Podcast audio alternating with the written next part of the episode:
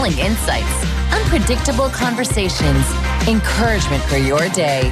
It's the Patrick Madrid Show on Relevant Radio. Welcome back. Parents, if you have kids in school, maybe public school, and you're concerned about the kind of books that are in the library, I know there's a big furor over this, a big controversy over this. And it ebbs and flows, but in some places, there's some like really bad, corrosively immoral books that are available for the kids in public high school libraries. So I have a little audio for you, and this is um, so Cyrus. Help me set this up. I, I don't remember the name of the gentleman that we're going to be hearing from, but he's in. This is the it's, it's a school board hearing. yeah isn't New it? Hampshire State Representative Glenn Cordelli, and he's attempting to read from an inappropriate book that is in their middle schools. Yeah. Thank you, Cyrus.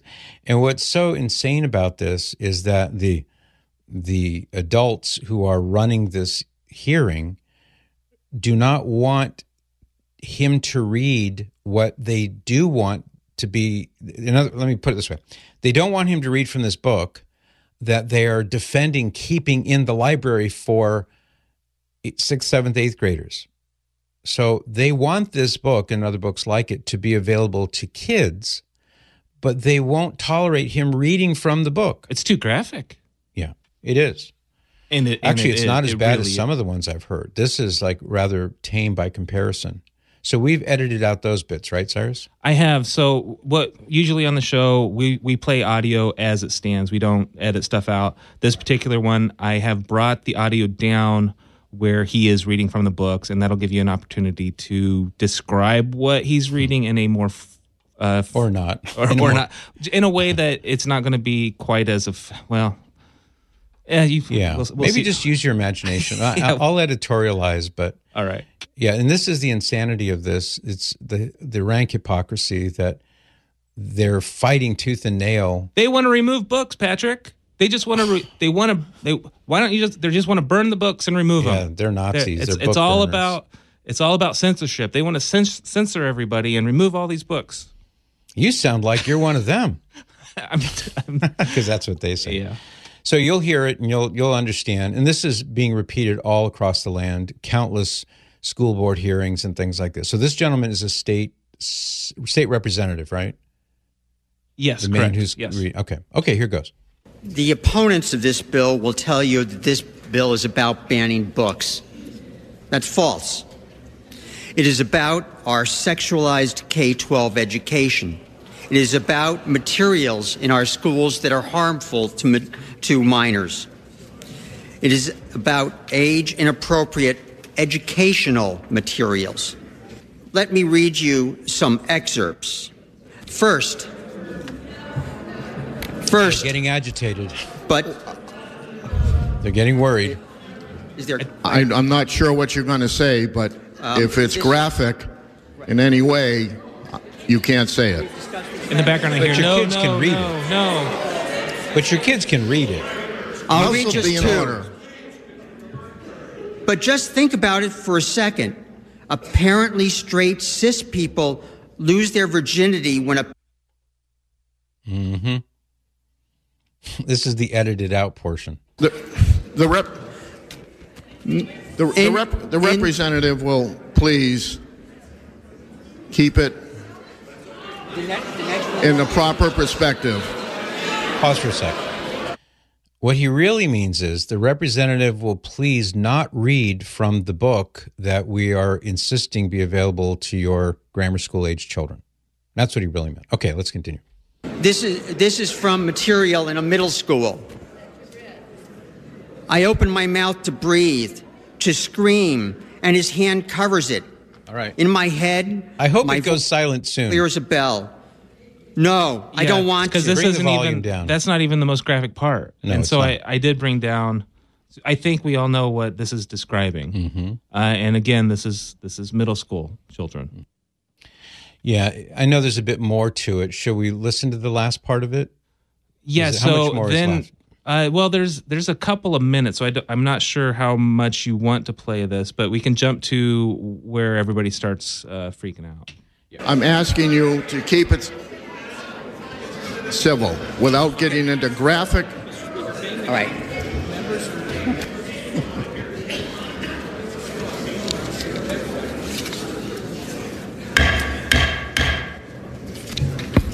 I know this is a very sensitive situation for both sides. I am trying to make sure that nothing too bad gets spoken. At the same time, the member has a right to speak. So let's all keep it in proper perspective. If I feel any member is going too far, I will speak to them. But every member has a right to speak. Uh, thank you, Mr. Speaker. I'll continue with this uh, passage from a book in a middle school. I'm not really here. I'm definitely back at Rachel's house, crimping my hair and gluing on my fake fingernails. He smells like beer, and he's mean, and he hurts. And again, you get you get the Yeah. gist of where this is going. Yeah, and this that's the non-offensive part. What what follows in each of these vignettes is where it's just deeply offensive and and to teach through the form of giving books to these kids, these innocent young kids, to teach them these things is reprehensible to put it lightly. So they they go on and the the opposing side tries to silence him and they actually stop everything to hold a vote to see if he should continue or not. He does win the vote, but it's not by the landslide it should be. Every single person in there should be interested in what is in the in their school's library. Absolutely. And so he does win the vote. And so this is the very the last bit. And I, I think this would be important to play Patrick. Right. So this is after the vote. He's vindicated, kind, kind of vindicated, and they still can't handle it. Okay. Materials like I just read are available in many schools, including Bedford High School, Dover Middle School and High School, Exeter Schools, and many schools, including the Governor Wentworth School District, on the Sora app. We need to focus on academic achievement and knowledge. The state average for English language arts in the fifth grade is just over 50%. For math, it's below 40%. Let's be honest. These explicit sexual and age inappropriate materials have no place in our schools. And I repeat, this is not about banning books. It is making sure that your children have access to age appropriate educational materials, period. Full stop. Mm-hmm. Yeah, full stop. So just parents be aware this is the kind of thing that's playing out in school districts all across the country right now. Please be vigilant. Please, you know, I, I mean this in a respectful way. Please pay attention to what the materials are that your children are being exposed to. And, and monitor that and, and get in there, jump in there if you have to. We had a call from a mom um, a few days ago she's going to have to confront the local public school teacher who's giving inappropriate assignments to her daughter in high school. And she wanted to know how do I go about doing that? How do I deal with this? I gave her a few suggestions. And those, by the way, are available on the Relevant Radio app. There's a social media version of that phone call. You can find it on the Relevant Radio app.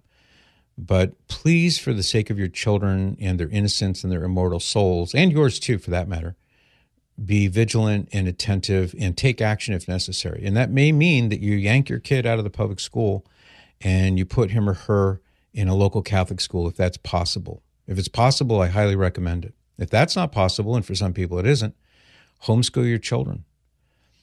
And there are worse things than having to tighten your belt financially and homeschool your children and maybe go down to one income. There are worse things in life than that.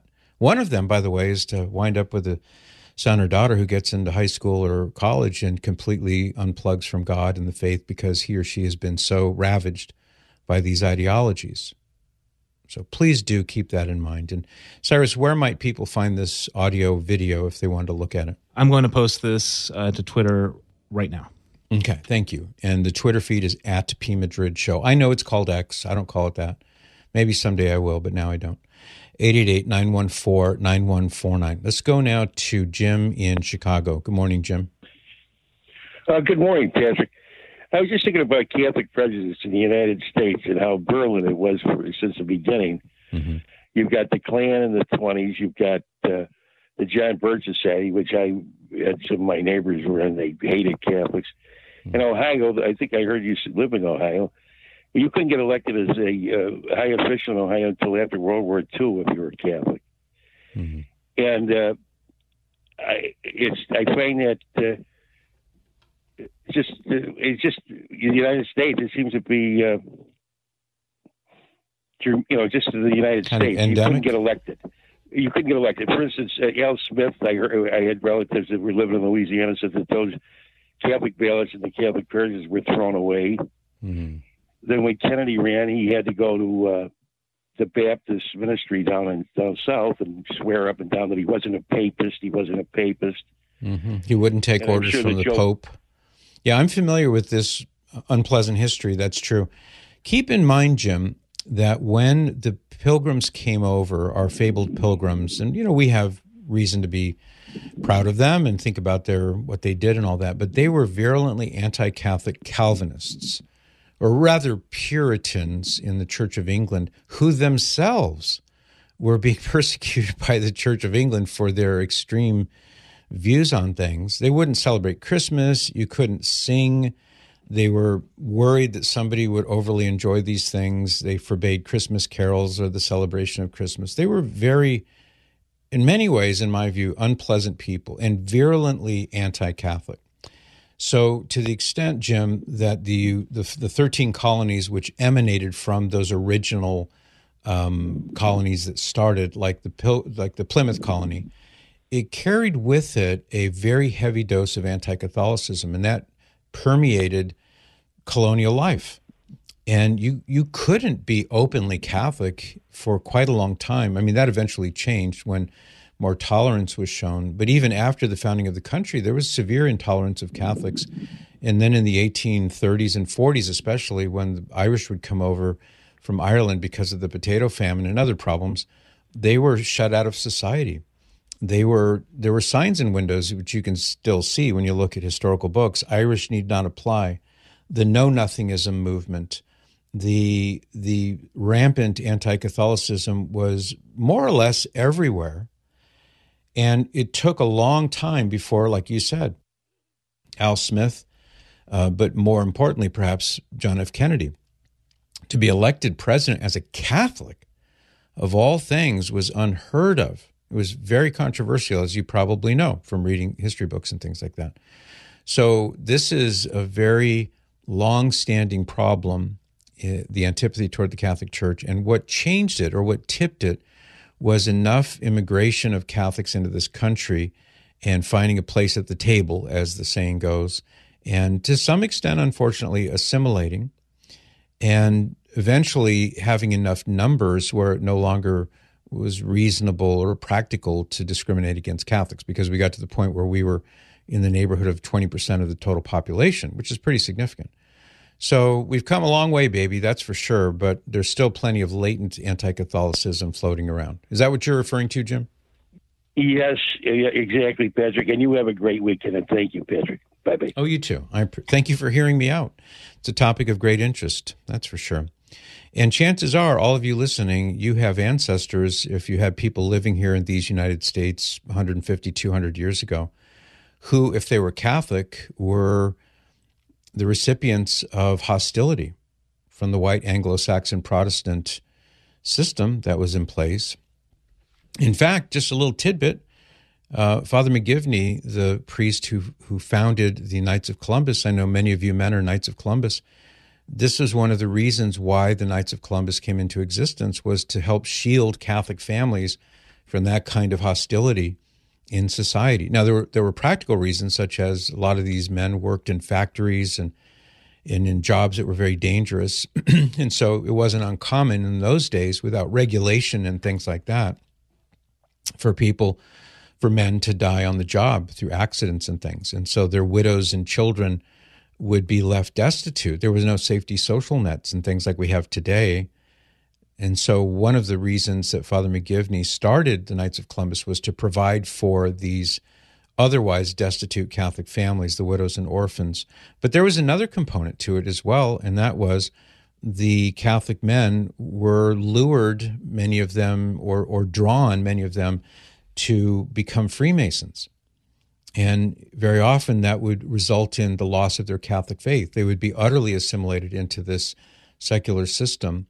And that's not a good thing. So, as another reason to help preserve the Catholic identity of these Irish folk who are coming over or who had come over uh, and were being marginalized and discriminated against, the Knights of Columbus was a safe harbor for them. And it was a very good thing. So, we can all rejoice that Father McGivney did what he did. May he uh, be raised to the altars of sainthood someday. Uh, that's another reason that groups like the Knights of Columbus actually exist. Let's go to Karina now in Pasadena. Good morning, Karina. Hi, Patrick. Um, so I have a question for you. Okay. Um, so on Tuesday, I had my confirmation class, and the topic of um, if we can sin in our thoughts was brought up, and um, my confirmation teacher said like, no, we cannot. But like I know from middle school, like my theology teacher really stirred in there um, that like we can sin in our thoughts. And so like immediately I was like, okay, that's wrong. So I raised my hand, and he's Mm-hmm. like, explain why. And I just didn't have like the correct theological explanation that I wanted to give. Um, Sure. But so I just said like, what about like if a man looks at a woman with lust? Mm-hmm. And then he thought about it for a while, and he said, well, we all do it. Like we all struggle with this because like I go to the beach like three times a week, and um, I see women on the beach all the time, and I can't stop myself from looking at them. And I'm like, uh, I know that's not what lust means, hmm um, but I, I don't know. I feel like he's just kind of misinformed about it. And so I've been Is talking he to a my dad Catholic about teacher? it. Yes, he is, and that's what like what shocked me. And like, like the first thing I thought about, I'm like, okay, I'm gonna get back to you on next Tuesday and have a good response. So, um, but the first thing I that comes to mind when like this topic is bring up is like what we say literally every single mass. I confess to Almighty God and to you, my brothers and sisters, that I greatly sinned in my thoughts and in my words. Right. And I'm like, oh darn, I should have said that in the moment. But um, yeah, I just want to come on Tuesday with like a really good response. And I just wanted to ask you what you think I should tell him. And I was going to lead with that, so I'm glad that you already picked up on that. So that's in the Confiteor, the I Confess prayer. And I'll just read it for the sake of everybody listening. Sunday Mass going Catholics know this prayer by heart because we say it by heart. Mm-hmm. I confess to Almighty God and to you, my brothers and sisters, that I have greatly sinned in my thoughts and in my words, in what I have done and in what I have failed to do.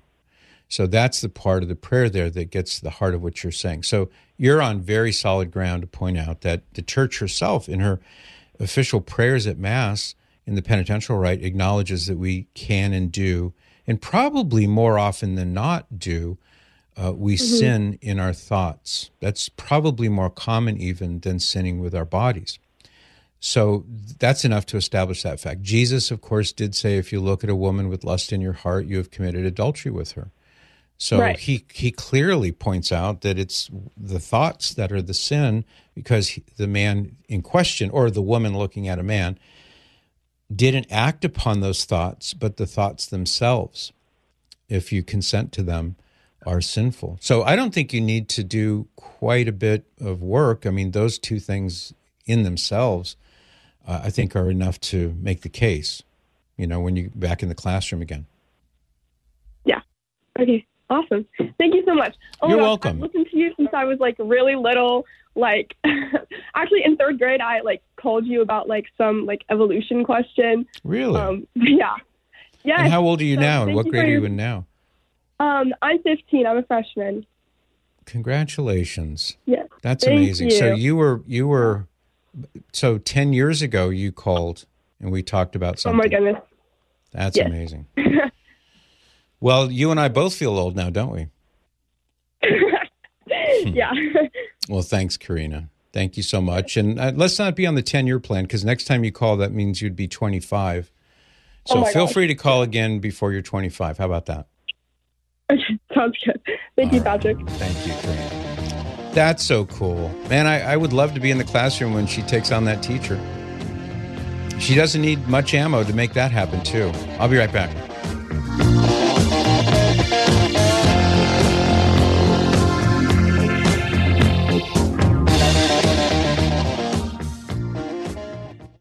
Today, we'd like to thank Tammy, who's listening in Florida, for donating her 2016 BMW Z4. Cool. You can join thousands of other listeners in donating old vehicles, trucks, boats, and RVs by visiting relevantradio.com slash car. That's relevantradio.com slash car.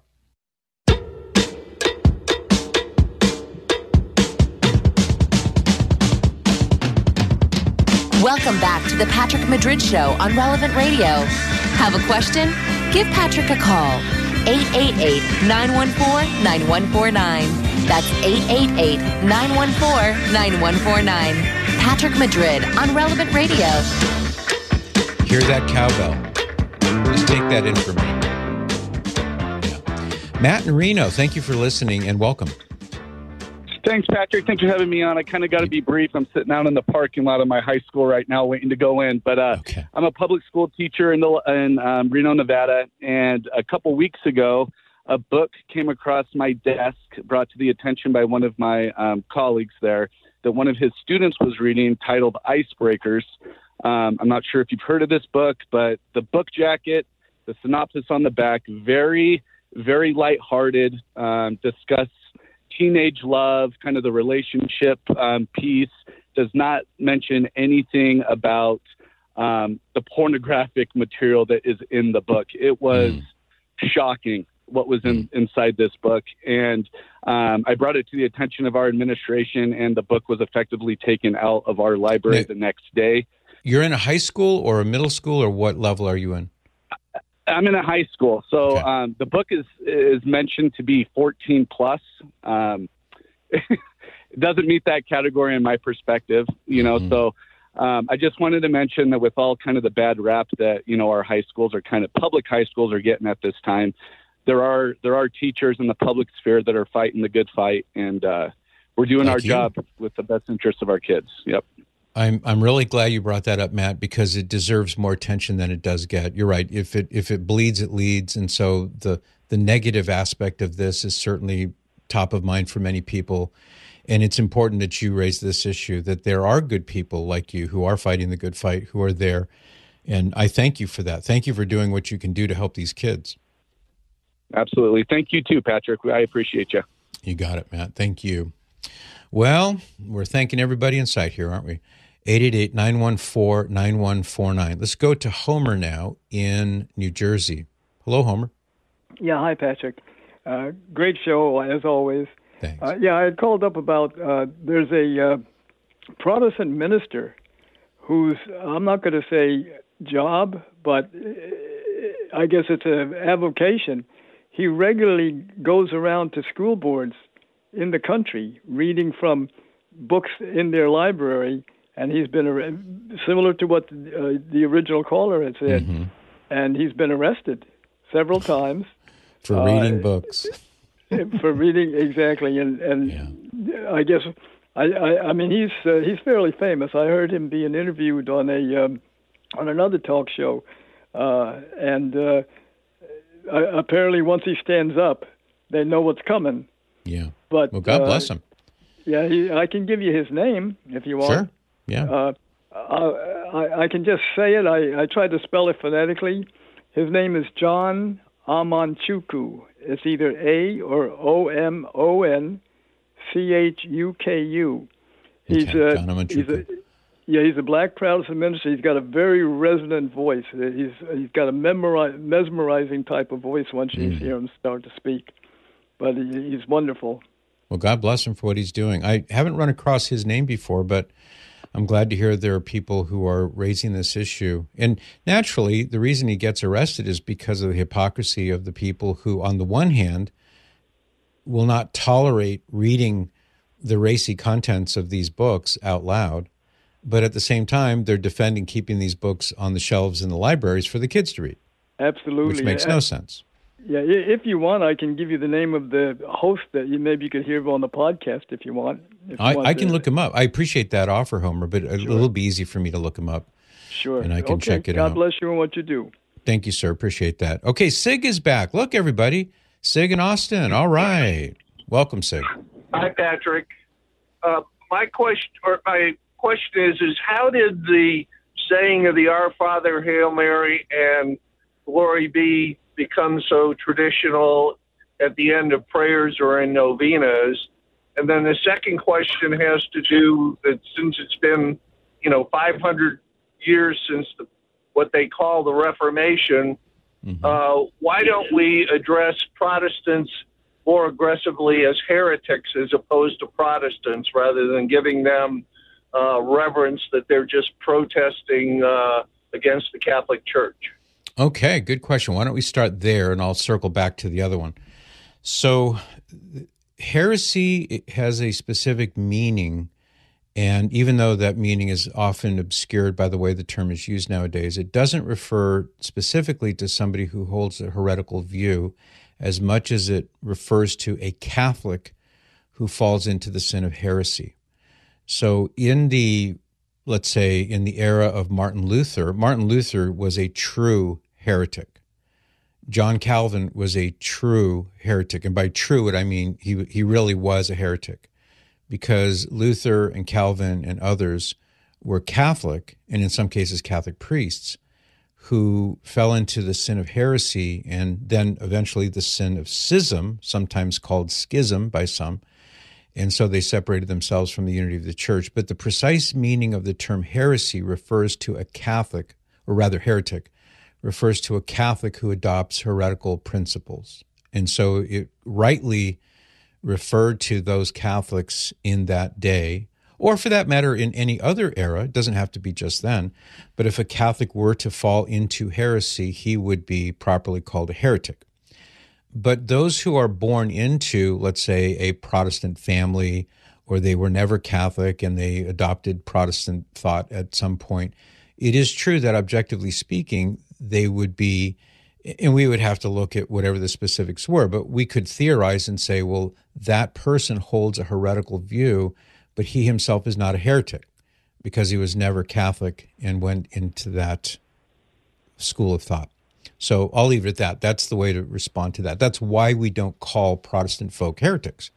Not to mention that it would be, I think, in, in the modern sense of the term, it would be counterproductive and off putting in a way that we don't want to be off putting. We want to be winsome and gracious and welcoming to our non Catholic friends. And so calling them heretics not only would be inaccurate, but also it would be counterproductive and make things more difficult for them and for us. Now, as for the Our Father, these these prayers, the first two, of course, the Our Father and the Hail Mary, and the first half of the Hail Mary in particular, come from Scripture. So Jesus said to the to his uh, disciples, he says, "When you pray, pray like this." This is in Matthew chapter six. So he gives them the pattern of the Our Father. We have embellished it slightly, but it's essentially the same prayer. And then in the case of the first part of the Hail Mary prayer, that is found in Luke chapter 1, drawn primarily from the angel Gabriel greeting Our Lady, and then uh, St. Elizabeth, her kinswoman, greeting her when she brought baby Jesus with her to go visit Elizabeth. So th- these prayers come from the Bible, and those that are not verbatim from the Bible are based upon biblical principles, praising God, giving glory to God, etc. So, like the glory be to the Father, and to the Son, and to the Holy Spirit. So, those were not other than the the Our Father, the Hail Mary and the Glory Be and the other formula prayers that are so familiar to us now. It took a few centuries before those prayers really began to be embedded in the in the wider consciousness of of Catholics in those days. But eventually they became universal. And so you see these prayers prayed in some form or another all around the world by different rites within the Catholic Church and so on. So that's my attempt at a brief answer to that question, Sig. Does that help? All right. Well, thank you. I mean, the only reason I asked the question about, you know, heresy is, is it seems like we're always being very accommodating to the other religions. Like when I talked to my pastor, I asked him how he uh, interacts with his equivalents in other religions, he says, well, we always focus on the similar beliefs. And it seems to me that that delays any concept of trying to uh, stimulate conversion or discussions as to why those those uh, religions are incorrect in their theology. Yeah, and you're right. You're right about that. It's a it's an age old polemic. It's really nothing new now than it was 500 years ago. If anything, it burned far more fiercely 500 years ago at the beginning of the Protestant revolt against the church. But it's still a sad reality that we are separated by these really important issues. And so it's just an ongoing project. And each generation, we try the best we can to bridge this gap and and help people see. And you know the next generation will follow us and do the same thing just like the prior the prior generation before us did that all the way back to the time of the beginning of the church. Okay well thank you. You got it sig. Thank you. Appreciate that. Let's go now to um, emmanuel who's listening in ripon california. Good morning emmanuel good morning patrick can you hear me mm-hmm yeah i can Okay, great. Thank you so much for uh, taking my call. You're welcome. Thank you. Yeah. Um, okay. So my question is, um, I go to a Protestant school, and I'm the only Catholic. And um, in our Bible class, we had a discussion on the what they would call the Apocrypha. Um, and one of their like arguments against the Deuterocanonical books was that it says uh, that we should pray for for dead people is what they were saying. Mm-hmm. Um, and I was explaining that the reasoning for why Catholics pray for the dead is um, for their for the repose of their souls in purgatory, um, and how nothing unclean shall enter heaven because we have to be purified, right?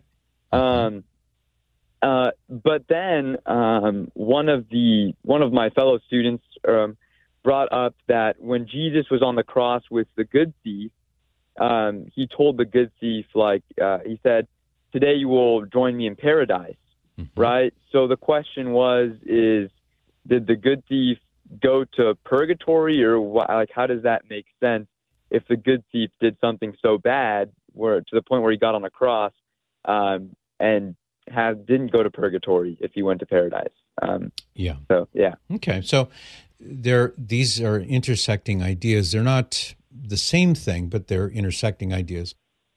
So, in the case of the good thief on the cross, he came to faith in Jesus, he repented and believed, and he was saved. Yeah. So, he didn't need to be baptized. He had no opportunity to, to do anything else that one might say under normal circumstances you would have to receive the Holy Eucharist, be baptized, etc. He didn't have to do that because this was the end of his life, and it was sufficient for him to have faith and repentance and so he was right, saved. Okay. Now, to go to paradise in this context is referring to Sheol or limbo, or maybe um, Hades would be a more common term in the Greek. And that's where all the souls of everybody who died would go. We sometimes call it the, the underworld. And Jesus describes it in some detail in Luke chapter 16. He gives us the incident between uh, the rich man who was in a place of fiery torment, talking to Abraham, asking Father Abraham to send Lazarus, the poor man who died, to cool his tongue with some water because of the flames. So both of these groups of people were in the afterlife. The rich man seems to have been in the place reserved for punishment for the damned. And Abraham certainly was not in a place of punishment for the damned, nor was Lazarus, but they were not in heaven. So they were not in the place of the damned, nor were they in heaven. They were in some third place. And that third place we could call purgatory. That's a term that we can use to describe this biblical reality as Jesus himself teaches it. And the nature of it was that they were not able to go to heaven they didn't have sanctifying grace. Jesus hadn't opened the gates of heaven yet until he died on the cross. So, as the Lord was about to die, and he says to the good thief on the cross, Today you will be with me in paradise, he's affirming that the man was saved by his faith and repentance. So that man died shortly after Jesus did. Remember, they broke the legs of the of the criminals so that they would hasten their death. Jesus was already dead. So not too long after the Lord died, he died and he went to the underworld. He went to that place where Abraham and the righteous of the Old Testament and Lazarus were waiting. They weren't in heaven yet, nor were they in hell. So if we want to refer to that place as purgatory, we can call it that.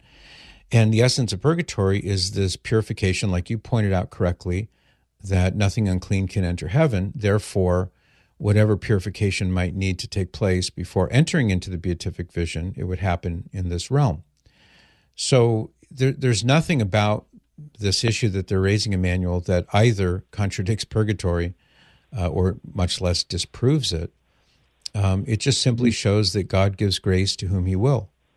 And for those who have an opportunity to be baptized, baptism is necessary for salvation. Jesus said so in, in John chapter 3. Uh, unless mm-hmm. you are born again of water and the Holy Spirit, you cannot enter the kingdom of heaven. He says it twice. So for the norm, we can say these things are required. But if it's impossible for you to to do that, like it was impossible for the good thief on the cross, well, God has other ways of giving sanctifying grace. You see what I mean? Does that make right. sense to you? Yeah, yeah, yeah, yeah. Thank you. Yeah, you're welcome. And if you want, you can play this snippet for your friends. You know, go to the Relevant Radio app about an yeah. hour after the show is over, or relevantradio.com, and just grab the link to this part of this hour and text it to your buddies your your yeah, fellow that'd be students. Great. Thank you so much, Patrick. Yeah, maybe we'll get them listening to Relevant Radio too. Who knows? Maybe yeah, in five years it'll go. be a Catholic high school there with all go. those conversions. Yeah, all right. Thanks. Be right back.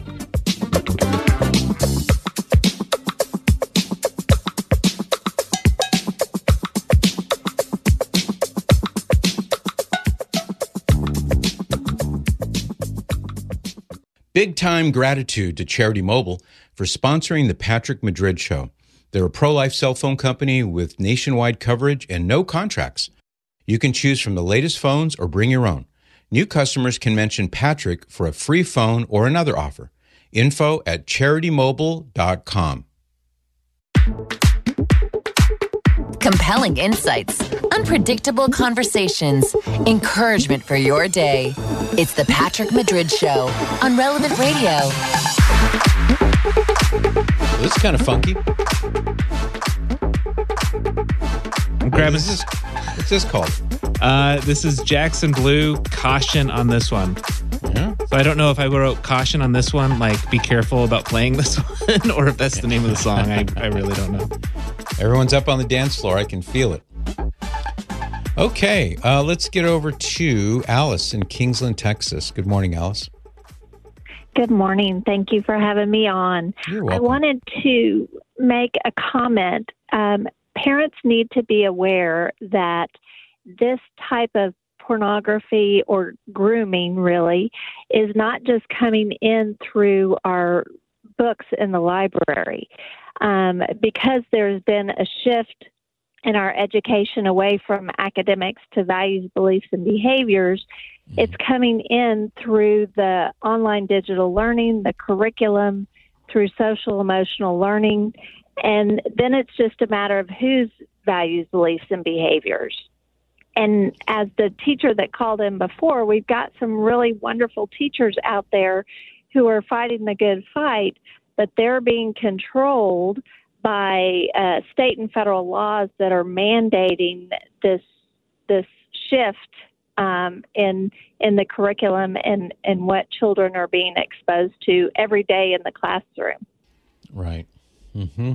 So Title IX um, is this is the mm-hmm. governing um, law, as I understand it, that it will choke off funds to schools, school districts that don't conform with certain ideological things that are embedded in the government's requirements.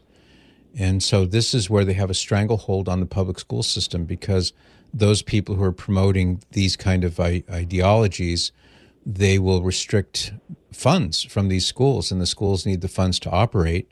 And so there's a go along to get along component to all this. And so there's also that, another law mm-hmm. that that um, is controlling, and it's the Every Student Succeeds Act that goes along with Title IX. Mm-hmm. And with the Every Student Succeeds Act, it mandates um, the social emotional learning on, on school districts. So yep. it's and and at the state level, our standards in, in, Texas, and I know it's in in all 50 states, our Texas Essential Knowledge and Skills. Um, is that this type of grooming is embedded in the in the curriculum, and Mm-hmm. and it's even mandated by another law, Senate Bill one two three here in Texas, that mandates social emotional learning. You sound like you have a background in education, Alice, and I mean that in a, in a good way. You sound like you're really Well- dialed in. I have been studying this for about 10 years. I'm a mom who was concerned and started reading the laws. And um, and our and our schools are being controlled, and those those good teachers are being controlled by laws. And and unfortunately, it, these laws have been passed bipartisan by, by Republicans and Democrats. So it's not a uh, you know Republicans versus Democrats issue. It's a it's a parents. Um, you know we don't get the right to educate our children from the state. That's an inalienable right that we've been given by God. Mm-hmm. And so as and I go around and talk to to folks about this and I tell people your number one job as a parent is to protect your own child and what that looks like in your community and and what your education opportunities are for your children is different than what it looks like in mine. So uh, so I encourage parents to get educated um, not only on you know what's in the library, but what's what's coming in um, through all of the curriculum. What did you do with your own children, Alice, uh, when you observed this taking place in their schools? Um, did you remove them from the public schools, go to a, a Catholic school, for example, or some other parochial school? Did you homeschool? Did you leave them in? What was your reaction to this, and, and what course did you follow? Interestingly, it was different with each child. um, by the time I really understood what was happening, my youngest uh, was in fifth grade, and I saw in math, you know, the the change. He had the same teacher that my older child had in math, and he was being taught differently. And so I, I and I read the laws. I knew what was going on, and that. It, So, how did you handle that situation, say with your fifth grader? so I pulled him out and I homeschooled him. hmm Um, Good for through, you. uh, yeah. So it's um, interestingly, we put him back in for his freshman year in high school. The only reason why I agreed to do that was because we had he he was in choir, and we have in our public school um, an incredible choir director who was faith filled and brought um, to life music from a history uh, perspective from a biblical background. And he had such an incredible influence on my child in a positive, wonderful way. But it was that one teacher that fought back who made a difference. How about the, if you don't mind, just a, a moment longer, Alice, for the older children? So you mentioned your youngest is the one that you pulled him out. Did you detect any deleterious effects on your older children from their time in public school, or did they come through unscathed? Or how would you how would you quantify their experience after being in home in, in public school? Well, and this was kind of before the, the major shift of the Common Core and in Texas we had C-scope. So we were very involved we involved in the school district and when I saw things coming in like technology, um, I stood up and said no. And No to technology in what form? um, well, with my daughter, she was the first. Her class was the first one to have mandated online uh, Chromebooks in the classroom, and I was the only parent in the school district that said no. And interestingly, my daughter had a really hard time. She was the only kid in the whole school district whose parents said no, and she hated me at the time. Come full circle, when she was in college, she wrote me the most beautiful letter saying, Thank you, thank you mm-hmm. so much for standing up for me. So I tell That's people, beautiful. You're in the process and when you're fighting for your child even if it's hard for them hard for you hard for your family going through that process and having your children see you fight for what's right fight to protect mm-hmm. them fight to protect their innocence you're teaching them and and sometimes that's the best that's true god given god anointed social emotional learning yeah. Well, so you clearly know what you're talking about, Alice. No doubt about that. And your your children are fortunate to have you as their mom, as evidenced by what you're saying. So I'm glad and, you raised your your these points in this conversation. Well, thank you, thank you so much. And I have hope because I've been doing this for ten years, and people that said I was crazy 10, th- 10 years ago are saying, hey, maybe that lady's not so crazy. and I see moms and dads all across the country who are stepping up and protecting their children. So, so have hope. God is indeed. good. Indeed, indeed. And you're a good example of that, Alice. Well, thank you. Appreciate it. Let's go to Adele now in Orlando. Good morning, Adele. Good morning. It's a warm, windy day here. I hope you can hear me. I can, yeah. Welcome aboard. Excellent. Thank you. Um, you mentioned that there are two things now that I wanted to mention, if I could. Uh, I'm on a walk here. Um, that I grew up in a small town in Pennsylvania in the late 60s, early 70s. Okay. And the children across the street from us were not allowed to play with us because we were Catholic. Okay. And I remember that being my first encounter with an unfounded prejudice, which okay. is what prejudice is at its core. But what did, what religious background, if any, did those kids have? They were um, Brethren Mennonite.